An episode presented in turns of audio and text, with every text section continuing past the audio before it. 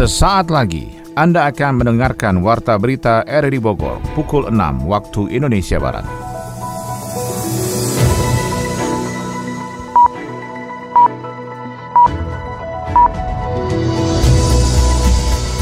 Selamat pagi dan salam jumpa. Kembali kami hadir dalam Warta Berita edisi hari ini, Kamis 11 November 2021. Siaran ini bisa Anda dengarkan melalui audio streaming pada aplikasi RRI Play di perangkat smartphone Anda dan turut disiarkan Radio Tegar Beriman, Kabupaten Bogor. Berikut kami sampaikan berita utama. Memperingati Hari Pahlawan, Wali Kota Bogor meresmikan nama Jalan Pahlawan Nasional Raden Mas Tirto di kawasan Tanah Sareal, Kota Bogor. Raden Mas Tirto Adisuro ini orang besar, pemikiran besar, pengaruhnya besar, sangat lama terlupakan. DPRD Kota Bogor berharap pelayanan bis kita Transpakuan tetap aman dan nyaman di semua koridor. Tentunya masyarakat menginginkan ada durasi waktu yang presisi untuk setiap titik keberangkatan dan tujuan yang akan dituju. Menjelang Natal dan pergantian tahun baru, Polres Bogor beserta Polda Jabar melakukan peningkatan antisipasi tingginya angka kriminalitas di wilayah hukum masing-masing. Suaminya di DPO sedang kita cari, jadi si perempuan ini mendapatkan barangnya dari suaminya. Saya Maulana Isnarto, inilah Warta Berita selengkapnya.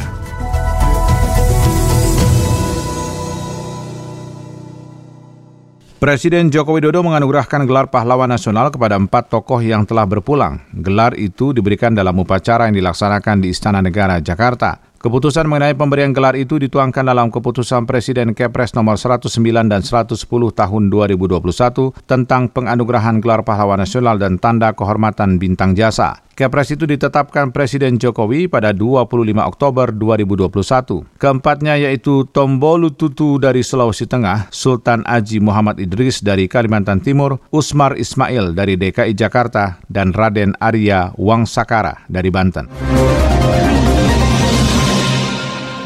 Memperingati Hari Pahlawan, Wali Kota Bogor meresmikan nama Jalan Pahlawan Nasional Raden Mas Tirto di kawasan Tanah Sareal, Kota Bogor. Sony Agung Saputra melaporkan. Memperingati Hari Pahlawan tingkat Kota Bogor ditandai dengan peresmian nama Jalan Pahlawan Nasional Raden Mas Tirto yang berada di kawasan Tanah Sareal. Raden Mas Tirto merupakan tokoh jurnalis yang melakukan perlawanan pada masa penjajahan Hindia Belanda dengan tulisan-tulisan kritisnya. Di sepanjang jalan Raden Mas Tirto yang sebelumnya bernama Jalan Kesehatan berdiri kantor Persatuan Wartawan Indonesia PWI dan sejumlah kantor dinas di antaranya Dinas Kesehatan Kota Bogor. Salah seorang keluarga besar pahlawan Raden Raden Mas Tirto Dewi Yul mengungkapkan rasa bangganya terhadap penamaan jalan di jantung kota Bogor tersebut. Penamaan Jalan Raden Mas Tirto merupakan yang pertama di Indonesia karena makam tokoh tersebut berada di tempat pemakaman umum Blender, Kebun Pedas. Namun kondisi pada saat itu terlupakan sampai Pramudia Anantatur penulis penulis novel itu membuka bagaimana karya-karyanya Raden Mas Tirto Adi Suryo karena sebagai pahlawan nasional baru pertama kali nama Raden Mas Tirto Adi Suryo diabadikan sebagai nama jalan baru di Bogor ini. Di seluruh Indonesia baru di Bogor ini.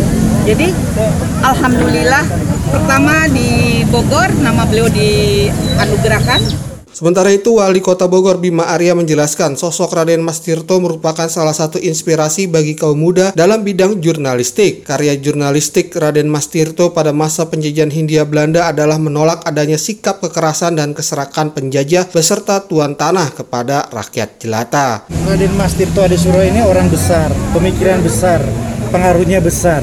Sangat lama terlupakan, baik sengaja pun tidak sengaja oleh sejarah dan elit politik. Padahal andilnya untuk terbentuknya Indonesia sangat besar. Syarikat Islam antara lain andil beliau. Syarikat Dagang Islam didirikan oleh beliau. Perjuangan para priai kelas menengah ini diawali oleh pemikiran-pemikiran beliau gitu. Nah, karena itu sangat lama, hampir satu abad baru beliau diakui sebagai pahlawan nasional. Beliau wafat di usia muda, 37 tahun, tapi kita ikhtiarkan agar pemikirannya abadi.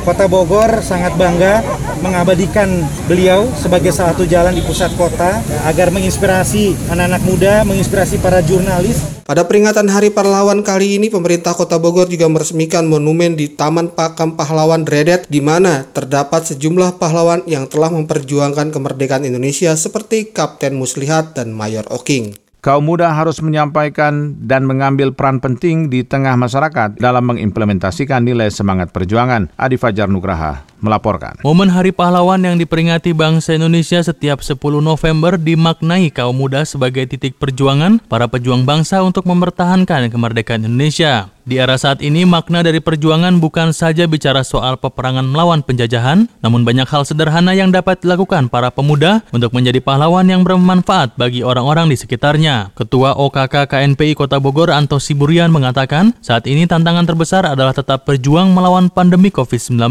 Di sini para pemuda harus berkontribusi mengambil perannya, membantu pemerintah dan masyarakat dalam penanganan pandemi COVID-19, mulai dari sektor kesehatan hingga yang paling krusial ialah ekonomi masyarakat. Kita bisa membantu siapa pun itu masyarakat untuk bisa penanganan COVID dan juga bisa menjadi cerminan pada orang lain yang banyak. Jadi jangan menjadi pemuda rebahan saat ini. Pemuda rebahan itu kan pemuda malas, pemuda yang tidak punya kreativitas. Anto juga mengingatkan kepada kaum muda untuk tidak lupa terhadap jasa-jasa para pahlawan yang telah berjuang mempertahankan NKRI dan mengorbankan jiwa raganya. Pemuda harus mengambil nilai-nilai dan semangat perjuangan para pendahulu untuk diimplementasikan di zaman saat ini. Nilai yang pertama tetap takwa kepada Tuhan Yang Maha Nilai yang kedua itu kita patuh terhadap Pancasila dan juga Undang-Undang Dasar 45 sehingga cita-cita bangsa ini pun akan terjalin untuk bisa hidup kerukunan, ekonomi kuat, semua tetap sehat. Yang penting nilai kerukunan dan juga takwa kepada Tuhan Yang Maha Esa. Hal penting lainnya yang harus ditanamkan adalah pemuda harus memiliki sifat cinta tanah air dan bangsa. Dengan begitu, pemuda tidak akan lupa dan meninggalkan sejarah perjuangan bangsa dan dapat meneruskan demi Indonesia yang lebih maju lagi. Hari ini aku mau ngeracunin kamu lagi nih sama tas yang cantik banget.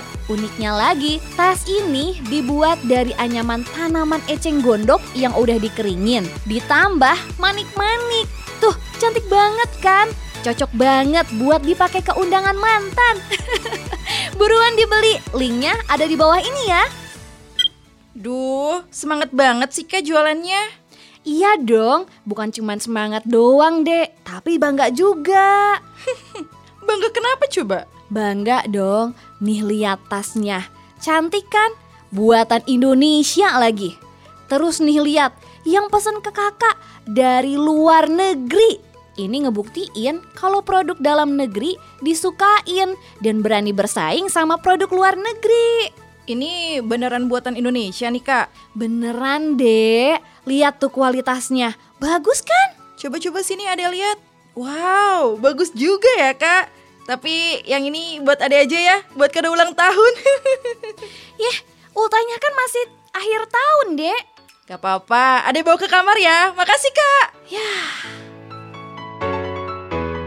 Laporan pencurian gundukan tanah di desa Nanggerang, Kecamatan Tajur Halang pada proyek pembangunan Jalan Bojong Gede, Kemang Bogor atau Bomang akan ditindaklanjuti sebagai bentuk sok terapi. Hal itu disampaikan Wakil Bupati Bogor Iwan Setiawan di sela-sela rapat pembahasan rencana lanjutan pembangunan Jalan Bomang yang kini tengah dilanjutkan oleh pemerintah daerah bersama dengan pemerintah PUPR. Pemkap Bogor juga akan memperkarakan pencurian gundukan tanah di proyek Bomang itu karena mengakibatkan penambahan biaya dalam proses pengerjaan jalan jalan yang menghubungkan wilayah Kemang Bogor dan Cibinong. Ini kan sebetulnya tadi membedah permasalahan di daerah itu kan sudah sering terjadi. Kita ingin ada shock terapi lah. Tanah negara itu tidak seenaknya diambil. Kita sudah langkah konkret ya. 2020 akhir, kata warga yang dari perwakilan desa. Kalau kesimpulan saya tadi itu miskomunikasi. Harus harus merasa memiliki dan mengawasi semua. Ini pembelajaran. Tanah Pemda itu jangan, oh ini tupoksinya dinas, bukan camat, nggak bisa. Harus semua. Kalau saya sih lihatnya ya, dari awal sih emang sudah terindikasi ya. Pencurian gundukan tanah pada proyek Bomang seolah luput dari pantauan muspika setempat, Inspektorat dan PPNS Pol PP Kabupaten Bogor tengah menginventarisir kerugian yang diakibatkan dalam pencurian gundukan tanah pada proyek strategis yang menghubungkan wilayah utara dan tengah Kabupaten Bogor. DPRD Kota Bogor berharap pelayanan bis kita Transpakuan tetap aman dan nyaman di semua koridor. Sony Agung Saputra melaporkan. Pengoperasian bis kita Transpakuan di koridor 5 yang melayani Ciparigi Stasiun Bogor pulang pergi terus mendapat pengawasan dari DPRD Kota Bogor. Evaluasi dari pemerintah Kota Bogor terhadap operasional bis kita Transpakuan selama satu pekan pertama menunjukkan adanya animo masyarakat yang tinggi untuk dapat menggunakan transportasi publik. Anggota Komisi C DPRD Kota Bogor Karnain Asar mengungkapkan saat ini memang pelayanan bus kita Transpakuan Kota Bogor masih terbilang bagus dengan unit armada yang baru. Upaya untuk tetap memberikan pelayanan maksimal kepada pengunjung dengan memastikan keamanan, kenyamanan, dan keselamatan pengguna transportasi publik harus tetap berlangsung dari perusahaan daerah jasa transportasi PDJT. Ketepatan waktu dalam membawa penumpang dari satu titik ke titik lain juga harus diperhatikan sehingga nantinya bis kita Transpakuan akan menjadi transportasi massal unggulan di Kota Bogor. Kita sambut positif positif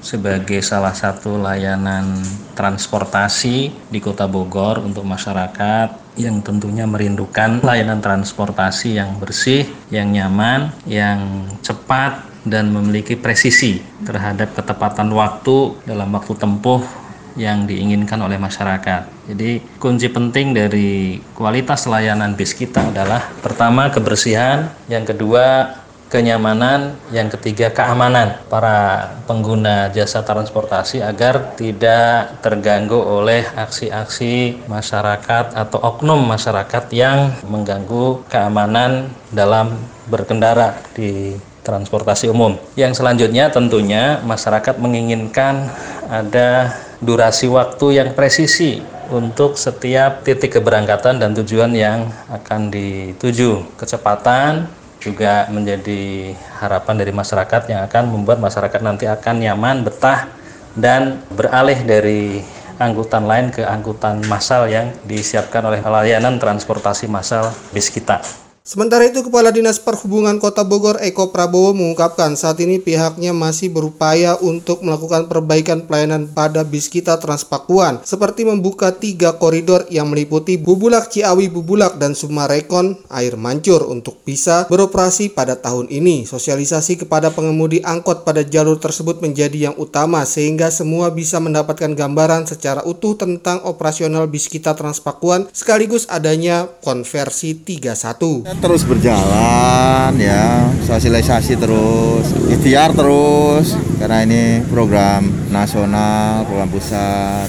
Nanti juga dipahami juga oleh teman-teman yang lain dalam kerangka karena programnya sudah lama ya kan? E, dari 2013 2014 itu ditunggu-tunggu konversi 31 yang penting kita terus komunikasi dan sosialisasi. Apa yang masih ada pertanyaan dan sebagainya bisa aja langsung ke disub atau e, nanti kita sosialisasi di bawah dan sebagainya. Rambut, udah, ya kan mereka kan BPTJ itu, mah. kontraknya sampai akhir November. Pelayanan di bis kita Transpakuan masih dapat dinikmati oleh masyarakat secara gratis sampai akhir tahun ini. Namun warga harus menggunakan kartu uang elektronik yang dikeluarkan oleh beberapa bank tertentu.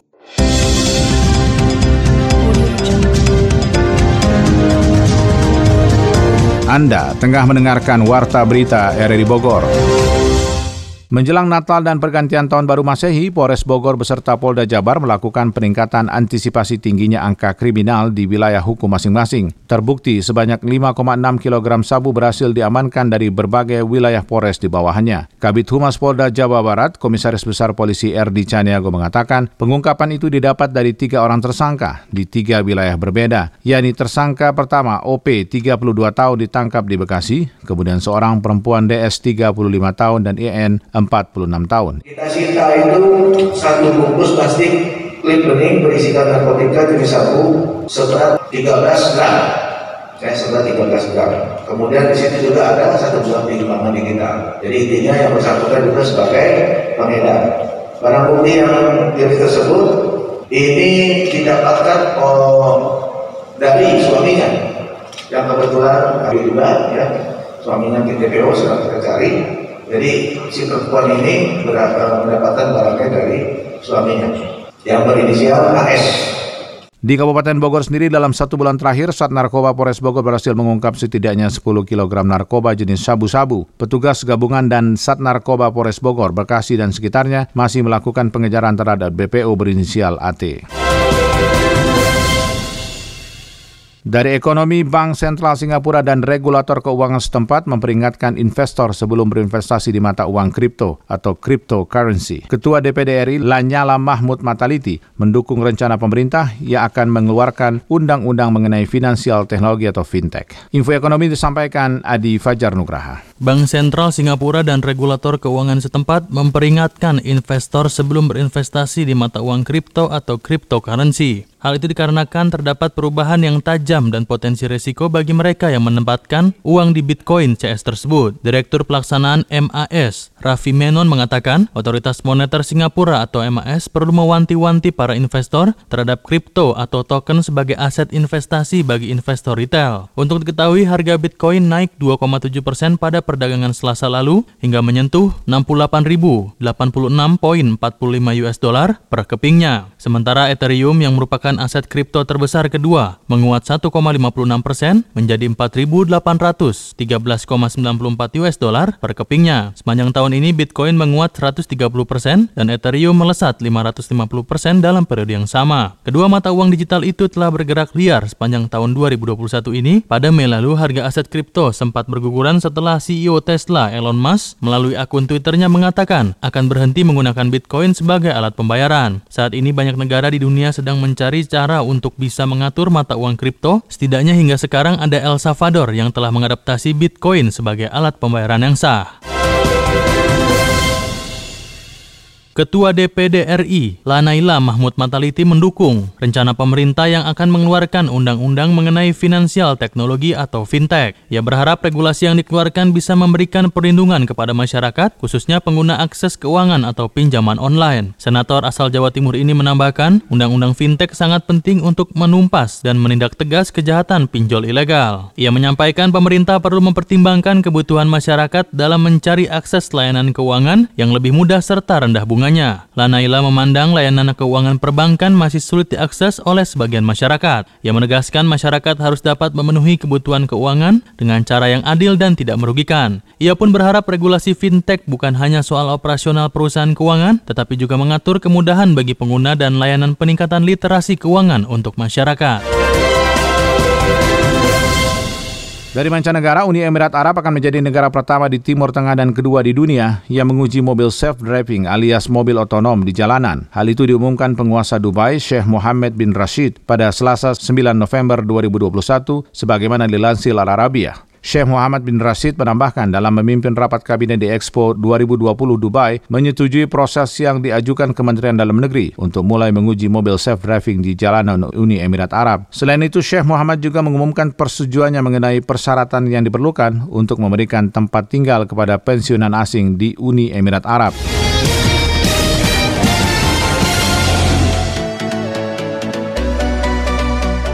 Dari dunia olahraga, pelatih timnas Indonesia Sintayong ingin timnas Indonesia keluar sebagai juara Piala AFF 2020. Ketua NPCI Kabupaten Bogor Muhammad Misbah mengatakan seluruh atlet dari semua cabur masih terus berjuang untuk memberikan yang terbaik bagi kontingen Jawa Barat dalam Peparnas 2021. Selengkapnya dilaporkan Ermelin. Timnas Indonesia dijadwalkan mengikuti Piala AFF 2020 pada 5 Desember 2021 hingga 1 Januari 2022 di Singapura. Tim Garuda akan mengawali perjuangan mereka di Piala AFF dari grup B yang dihuni Vietnam, Malaysia, Laos, dan Kamboja. Perjuangan awal Indonesia di Piala AFF 2020 terbilang cukup berat karena bertemu lebih dini dengan Vietnam dan Malaysia. Vietnam dan Malaysia merupakan dua tim dengan pencapaian tertinggi pada Piala AFF AFF 2018. Pada edisi tersebut, Vietnam keluar menjadi juara dengan mengalahkan Malaysia di final. Pasukan dari Park Hang-seo unggul agregat 3-2 atas Harimau Malaya. Pelatih timnas Indonesia Shin Tae-yong juga mengamini bahwa timnas Indonesia berada di grup neraka pada Piala AFF. Namun Shin Tae-yong yang cukup optimis lantaran timnas Indonesia sudah semakin berkembang. Soal target juru taktik asal Korea Selatan tersebut ingin tim Indonesia keluar sebagai juara Piala AFF AFF 2020. Timnas Indonesia memang dirasa butuh untuk menjadi juara di Piala AFF edisi 2020 sebab sepanjang keikutsertaan di kompetisi antar negara Asia Tenggara tersebut, Timnas Indonesia sama sekali belum pernah mengangkat trofi. Prestasi terbaik Timnas Indonesia di Piala AFF adalah menjadi runner-up lima kali yakni 2000, 2002, 2004, 2010, dan 2016. Timnas Indonesia saat ini sedang menjalani persiapan untuk menghadapi Piala AFF 2020. Setelah berlatih di Jakarta selama dua hari sejak hari Senin lalu, pasukan Sinteyong bertolak ke Turki pada hari Rabu 10 November 2021. Di Turki, Timnas Indonesia akan menjalani pemusatan latihan dan akan melakoni dua laga uji coba melawan Afghanistan pada Selasa 16 November 2021 dan menghadapi Myanmar pada hari Kamis 25 November 2021. Pekan Paralimpik Nasional Peparnas Papua masih berlangsung. Ajang olahraga berskala nasional bagi para penyandang disabilitas tersebut akan digelar hingga Sabtu 13 November 2021. Persaingan klasmen Peparnas ke-14 2021 berlangsung sengit. Sejauh ajang ini berlangsung, kontingen Papua selaku tuan rumah memimpin perolehan medali sementara. Posisi Jawa Barat yang sebelumnya berada di urutan teratas tergeser oleh kontingen tuan rumah Papua. Selain menggeser Jawa Barat, Papua juga melompati kontingen Sumatera Utara dan daerah lainnya. Dengan perolehan tersebut, istri Gubernur Jawa Barat Jabar Atalia Praratia Ridwan Kamil terus memberikan semangat dan motivasi agar para atlet Jawa Barat bisa menciptakan Jabar juara. Kepada seluruh atlet Peparnas Jawa Barat yang tengah bertanding di Papua, saya Bunda Cinta Atalia bersama seluruh warga Jawa Barat mendukung penuh dan memberikan doa terbaik agar Akang Teteh mampu menjadi yang terbaik, terdepan, ter tercepat tertinggi dalam cabang olahraganya masing-masing. Yuk, mari selalu nyalakan api semangat untuk kobarkan kejayaan negeri Pasundan. Jabar juara. Sementara itu, Ketua NPCI Kabupaten Bogor Muhammad Misbah mengatakan seluruh atlet dari semua cabur masih terus bertanding untuk bisa memberikan yang terbaik walaupun atlet dari Kabupaten Bogor sampai sejauh ini belum ada yang memecahkan rekor. Namun ia percaya atlet binaannya mampu membawa Jabar di urutan pertama klasmen Peparnas 2021. Muhammad Misbah mengatakan perolehan medali terkhususnya dari atlet Kabupaten Bogor cukup memuaskan dan ia berharap perolehan ini bisa terus terus bertambah. Dari atlet Kabupaten Bogor ya alhamdulillah sampai hari ini baru dapat informasi terakhir ya. 6 emas, 9 perak, 50 Dari cabur olahraga renang atletik bulu tangkis. Memasuki hari keempat pada hari Selasa 9 November 2021 tuan rumah Papua masih kokoh di puncak klasmen perolehan medali sementara Pekan Paralimpik Nasional Peparnas 2021 dengan mengantongi 28 emas, 18 perak dan 18 perunggu. Sementara itu Jawa Barat berada di urutan kedua dengan mengoleksi 17 emas, 14 perak dan 15 perunggu. Peringkat 3 ditempati Jawa Tengah dengan koleksi 14 emas, 12 perak dan 2 12 perunggu.